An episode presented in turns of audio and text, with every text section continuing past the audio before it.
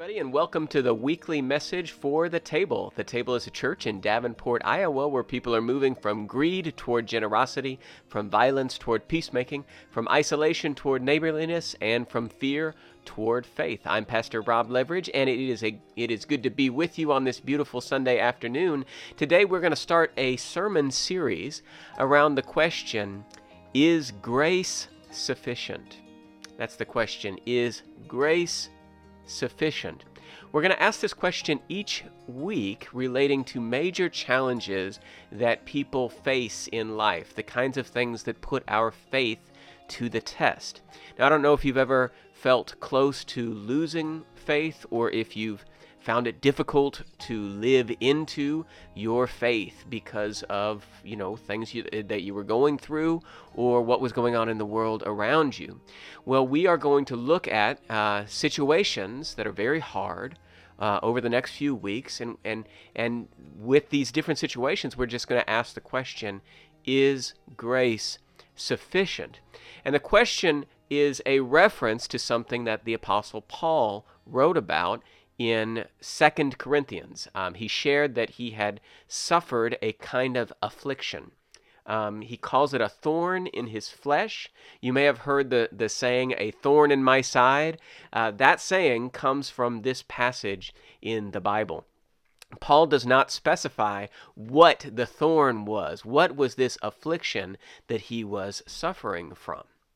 But he does say that he asked God to take it away from him, to heal him if it was a physical thing, to relieve him of the burden, to release him from whatever this affliction was. And he says that God would not take away the thorn. Okay? So this is a biblical example that so many of us can relate to in a deep and personal way because we have struggled with some things and we have suffered and we have asked God to remove that struggle or that pain, right? And in some cases, God has not taken our problems away, okay? In the Apostle Paul's case, he said that in his situation, God's word to him was, you don't need the thorn to be taken away because my grace is sufficient for you. Now, that is not really what you want to hear when you are going through something painful and difficult, is it? I really, you know, um, but I think what he was saying is that if his life, um, if his joy in his life, let's say, if his sense of purpose, um, if his um, ministry, if his ability to serve and do good in the world and speak life to people, if all of that depends on him being free from affliction, then Paul it would not really be depending on God, right? Paul would be depending on you know, things being fine all the time, right? And God's word to him was, no, you can depend on me. Now, I wonder about whether we can apply that kind of thinking to everybody and every situation. So in this sermon series, we're, we're going to explore the question of how grace can be sufficient when we are going through things that we don't want to go through.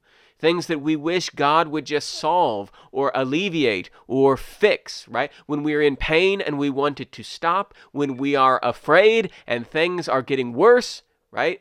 When we have dreams that have fallen apart, when we don't get what we want.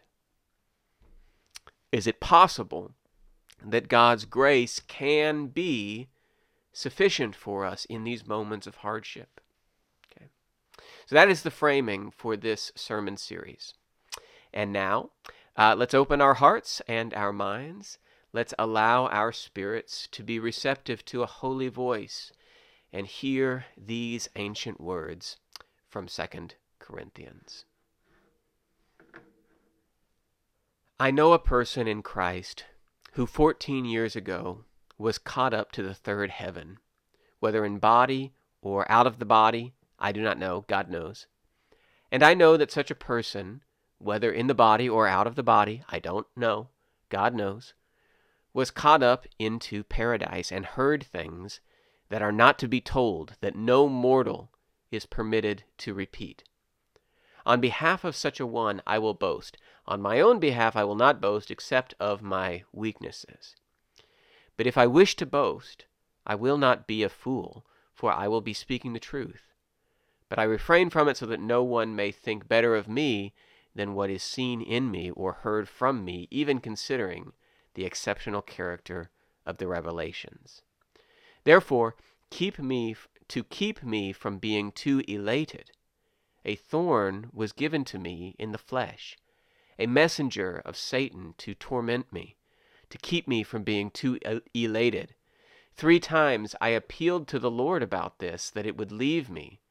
But he said to me, "My grace is sufficient for you, for power is made perfect in weakness." So I will boast all the more gladly of my weaknesses, so that the power of Christ may dwell in me. This is the word of the Lord. Thanks be to God.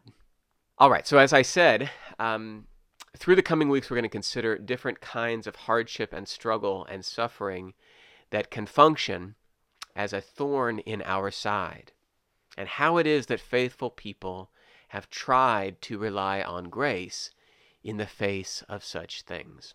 To start things off this week, we're going to focus on physical, bodily affliction, physical pain, physical illness, physical injury.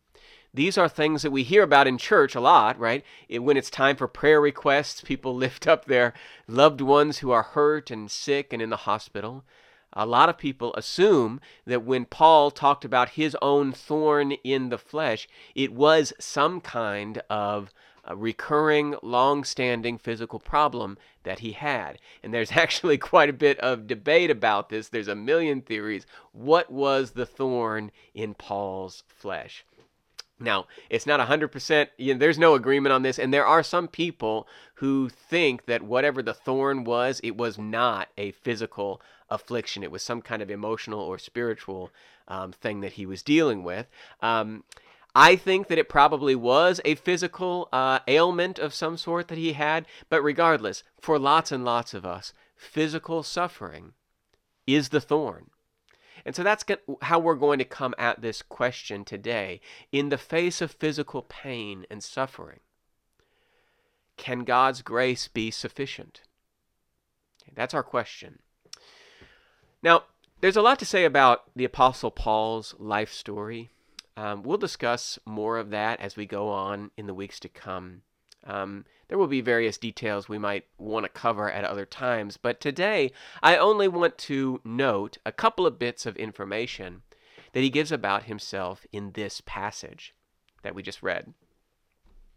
He describes having had a transcendent spiritual experience in which he was taken to heaven.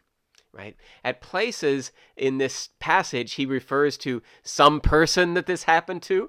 Um, but if you study the whole section of this of this book, Second Corinthians, it's pretty clear that uh, Paul is talking about himself in this passage. And he says that he was um, taken up to paradise, and he was shown some of the secrets of God, things that he was not able to divulge to his friends and his listeners and his readers. Uh, what exactly did Paul see and learn when he went to went to heaven? It's it's not, it, he doesn't say. It's very mysterious. Um, and he also doesn't say like what the nature of this like uh, visit was. Like, was it a physical, supernatural event, like his own personal temporary rapture? Um, or did it happen in some kind of dream or other kind of vision? Paul says he's not sure. He says whether in the body or out of the body, I cannot say. But this was a transformational experience, right? This was the kind of experience that puts everything else into perspective. He had a vision of heaven, and his life on earth would never be the same. Okay. after this experience, he seems to have been consumed with joy and exultation. Whatever he saw was so profoundly wonderful that he apparently could not help being ecstatic. Right? And that is the context in which he describes the thorn in his flesh. You see, Paul believed that this affliction that he had, um, whether it was an, an illness, an injury, or something else. And by the way, it's possible that the people that he was writing about, that he, the people that he was writing to, um, it's possible that they knew all about this. Maybe the reason he doesn't say exactly what the thorn was is because everybody in Corinth already knew what he was dealing with, because it was common knowledge. But who who knows? Um, we do not know. Right? But we know from this passage that Paul believed that this affliction that he had, the thorn in the flesh, was actually an attack by the devil to try and undermine his joy in life and his joy in the world. That the, the devil was upset by the vision and the gift that Paul had received, and, and the devil wanted to cut that gladness and that good cheer out from under him. Okay. Um, that's the understanding that Paul had, that this is where this thorn in his flesh came from. It was an attack on Paul's rejoicing. Okay. Now, I myself do not typically think about suffering in this way, that when bad things happen to me or my loved ones, I, you know, I don't typically think that the devil is behind it. And I I'll just, just flat out say it. I never tell other people who are going through hard times that the devil is attacking them. I, I just don't generally believe that that's what's going on. But I also don't judge people who do think that way. Um, if I'm talking to somebody who has cancer and they say to me, you know, the devil is trying to take away my joy, I'm not going to argue with that way of thinking. You know, it really does feel sometimes like there has to be some, you know, nefarious plot, right? There has to be some reason, some agenda behind the things that have happened to us. Like there's somebody out there who just wants to spoil our good experiences and wreck our lives. I mean, haven't you at least wondered once or twice, you know, is there somebody out to get me right now?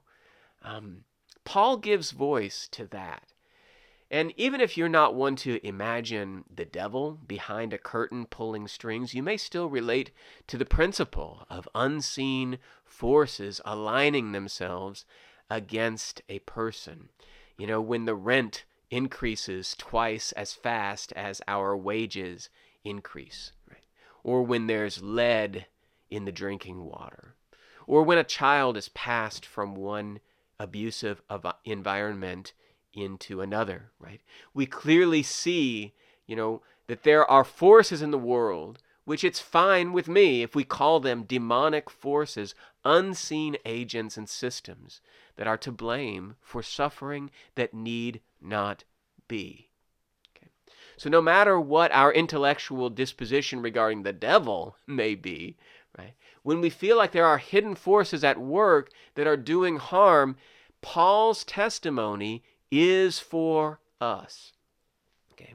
Now, one powerful detail in the scripture is that Paul gives a time frame for his thorn in the flesh. He says that it all began fourteen years ago. And whatever his condition was, he in, in writing this letter, he clearly expects to be dealing with it for the rest of his life. To learn that a physical condition is going to be with you for the rest of your days. Friends, many of you know this is one of the most difficult person things that a person can ever have to take on board and to process and to integrate into their outlook on life. There are so many of us who read about this thorn in Second Corinthians and immediately know, see that? That is my epilepsy. That is my heart failure. That's my lupus. That's my type one diabetes. That's my cerebral palsy, right? We can make a list a mile long. So many of us will nod our heads. I have a thorn. okay? I have a thorn that I wish could be taken away. Paul prays about it. He does. He prays about it. He asks God to help with his affliction. And not only that, but over and over again throughout the New Testament, Paul tells other people to pray about the things that they are going through, such as in the letter to the Romans where he wrote, um, rejoice in hope, be patient in suffering, persevere in prayer. Paul believed in prayer. He urged people to pray, and he prayed himself. But when God did not take the thorn away, and when God did not heal Paul physically of whatever his condition was, Paul did not think that his prayer was in vain, or or that he shouldn't have been praying for that, uh, you know, all along about the thorn, you know, that it, like it was right for Paul to pray about this thorn. It was right for him to seek God's help. And you and I ought to remember this, friends. Okay? I frequently speak to people who are going through something, you know, quite serious, but they hesitate to pray about it because, you know, I mean, how can I expect God to help my husband who had a heart attack when there are so many other people who have had heart attacks and they died? And, and why should my husband be more important than them? Right? Or what about the wars and, and all the famine and all the hardship all throughout the world? Like, why should I bother God with my personal individual situation? People ask these questions all the time. And there is real humility and dignity in those questions and in, in that perspective. And I tell people, anybody who says that to me, I say, you're right. Okay? You're not more important than anybody on this earth. And good on you for comprehending that. I wish more people understood that. You know, some people really need to realize that they are not the center of the universe. Okay? But the answer to that conundrum is simply to say, yes, you should care about all of the big picture tragedy and need in the world, and you should contribute in every way that you are able to helping establish solutions in service of peace and healing across the globe. And when you look around in your immediate circumstances, in your local context, you know, you should absolutely see the value in every other person, the value in every single person you might pass on the street or see at school or at your workplace or what have you. That is the same, they have the same value as the person whom you love most in the world. And so you should know that God loves them as much as God loves you. And also, you should pray for your own healing, for the healing of your family members. You should pray for your own prayer requests. It is good. It is right. Because when you pray, you're not cutting in line, okay? You're not saying, you know, that what I'm personally, individually going through is more important than all the other things that people are praying about, you know? You're simply drawing near to God. You're pouring out your heart and leaning on the everlasting arms and saying, God, I need you. Please help. Help me with this burden that I cannot bear alone. That's what you're saying. And come what may, whether my body is healed completely or partially or not at all, it is to your almighty love and grace that I entrust my life. Okay. That is the prayer. Okay.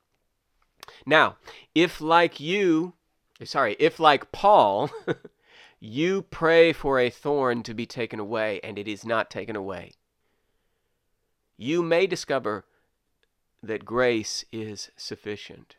Okay. But before we articulate just how people experience that, I would like to name a couple of things that you don't have to worry about, okay? If grace is to be sufficient in the face of ongoing physical pain and sickness, there are some associated falsehoods of which we should disabuse ourselves. Okay? If grace is sufficient, it doesn't mean that you have to be happy or cheerful all of the time. Okay? You're not obligated to have a perky disposition or a delightful attitude.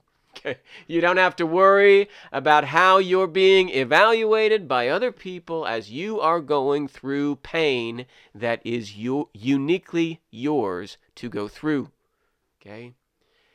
If you reach a state of peace and assurance that because of God's grace, you're going to be okay, and everything is going to be okay. Well, that doesn't mean that pain no longer hurts, or that stuff that sucks no longer sucks. Okay? You don't have to pretend that you're not in pain just because God's grace is sufficient. You're, if you're going to chemotherapy or kidney dialysis or heroin withdrawal or God knows what, these things don't become easy just because you're walking with the Lord. Okay, hard things are hard, even when you know that God loves you. Right? And if there is an unhelpful person in your life who really expects you to have a different attitude about your situation than what you have, it's fine to invite that person to leave you alone. You know, it's fine. Okay. An- uh, another idea that we should try to let go of is that, you know, if we are to rely on God's grace, then we are supposed to understand what all of this means, you know, and to, to be able to testify as to why it is that everything that's happening is happening. You know, sometimes people treat faith like, like it's writing a memoir in advance. You know, this is what's happening, and this is what it all means. You know, if you're suffering and you're trying to rely on grace, you don't meanwhile have to alight on some explanation that's going to make it all tidy and comprehensible like a Hallmark Hallmark movie. It may never make sense, you see. This affliction, the thorn in your flesh, it may be utterly senseless, at least within the confines of our mortal limitations. Right? And accepting the senselessness, you know, in its own way, accepting the maddening chaos of it all, right? You know, the ways that our circumstances don't make sense, accepting this can help us embrace grace sometimes, you know. It can help us because the truth is when we rely on God, when we fully trust in grace, what we're what we're really doing is we're, we're saying that my ability to handle all of this is insufficient. You see, my strength cannot bear this burden. My constitution cannot withstand this pain. My wisdom, right, cannot comprehend the meaning of this trial. My feeble brain cannot figure all this stuff out. And let me tell you, my patience cannot tolerate these people who want me to inspire them with my effervescent attitude. Okay? They want more cheerful cancer selfies than I can give them. Okay. To rely on God's grace is to say that this whole thing, this whole mess, exceeds my limitations. Right? This whole thing is more than I can deal with on my own. Right? Now, if you want to know how trusting God actually helps, I will tell you, I don't really know. I don't know how it works. I don't know how grace works. I don't know how ultimate truth works, okay? I don't know how it happens that grace can see us through the experience of having our physical selves, our bodies ravaged by illness and injury and pain. I only have a couple of pieces of wisdom from the gospel. Okay. The first is that Christian faith is built on shocking reversals of conventional understanding. Okay, that is you know, one way of looking at it, the gospel is built on turned tables, okay? As we try to understand the world, we try to understand life and human relationships and even physical well-being, Christianity teaches us that God flips stuff around, turns stuff upside down even, right? What we expect to be the thing usually ain't the thing. So Jesus tells us time and again that the last will be first and the humble will be exalted. Jesus' mom, Mary, proclaimed the mighty going to be brought down from their thrones and the hungry will be fed. I mean, this is a reversal, okay? This is this is tables being turned. This is opposite day, right? From the way we expect the world to operate. Jesus said that we will not return violence for violence. When was the last time? I mean, come on. Is violence for violence not the way the world works, right? Jesus said we will not curse our persecutors, we will pray for them. These are reversals. These are teachings that directly contradict everything we think we know about the way the world works, the way life functions, okay? The Apostle Paul himself said that the wisdom of the world is foolishness before God. And in today's passage, with regard to the thorn in his flesh, okay, his physical affliction that he had endured for fourteen years, and God knows how many more years he was going to have to deal with it, Paul articulated the gospel truth that strength is made perfect in weakness. Strength made perfect in weakness. The last will be first, the humble exalted. Wisdom is foolishness, strength perfected in weakness. The gospel turns things around, you see. And the greatest turnaround, you know, the turnaround upon which our faith is built, is of course the resurrection itself. Do we suffer? Are we hurt? Are our bodies broken? Jesus was hurt. Jesus knew pain. Jesus' body was broken.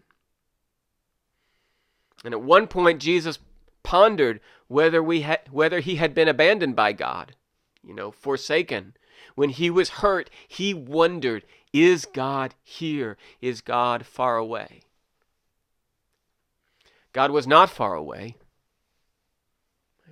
And while people could not perceive it, new life was in fact at hand. So if you are in pain today, if you are struggling with illness and physical hurt and all of the fear and all of the anguish that comes along with that, and first of all, if you are asking, is God here? Is God far away? I mean, don't be ashamed to ask that question. Jesus asked that question. That's a good question. But because we know that Jesus knew pain just like you and me, we know that in these trials, God is not far. Christ is near. Christ who suffered. Christ who died. Christ who rose.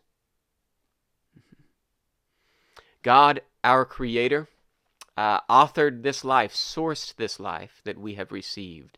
This life is a gift. It is good.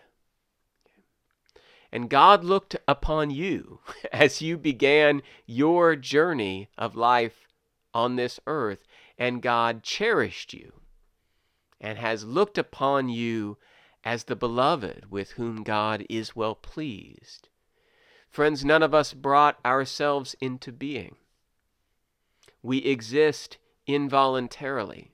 No matter how hard we work, no matter how much good we do, we cannot take credit for being here in the first place because life itself is a gift of God's grace. Right? It's okay for us to lean upon that grace in times when life becomes unbearably hard. Okay? This life comes with unspeakable beauty and incalculable joy, but it comes also with pain, for we are flesh. Some of us know more and worse than others. That's not fair. Okay. But it is God's judgment that the pain and hardship we endure is not the greatest force in this life, because grace preceded us, and grace will hold us long after this pain has come to an end. And that is why Paul said that it is sufficient. Thanks be to God. Amen. Okay. Now, before I bless us on our way, I just want to say that I, I have approached writing this message tenderly, and I've been a little nervous about saying these things because I really want to honor the experience of people listening to this message. So, if you have some insight to share about your experience, maybe some questions, or if you think that either I've misstated something or misunderstood or overlooked something that is important as we consider, you know, the kind of life circumstances that we've sort of been imagining together and things that people are living through, right?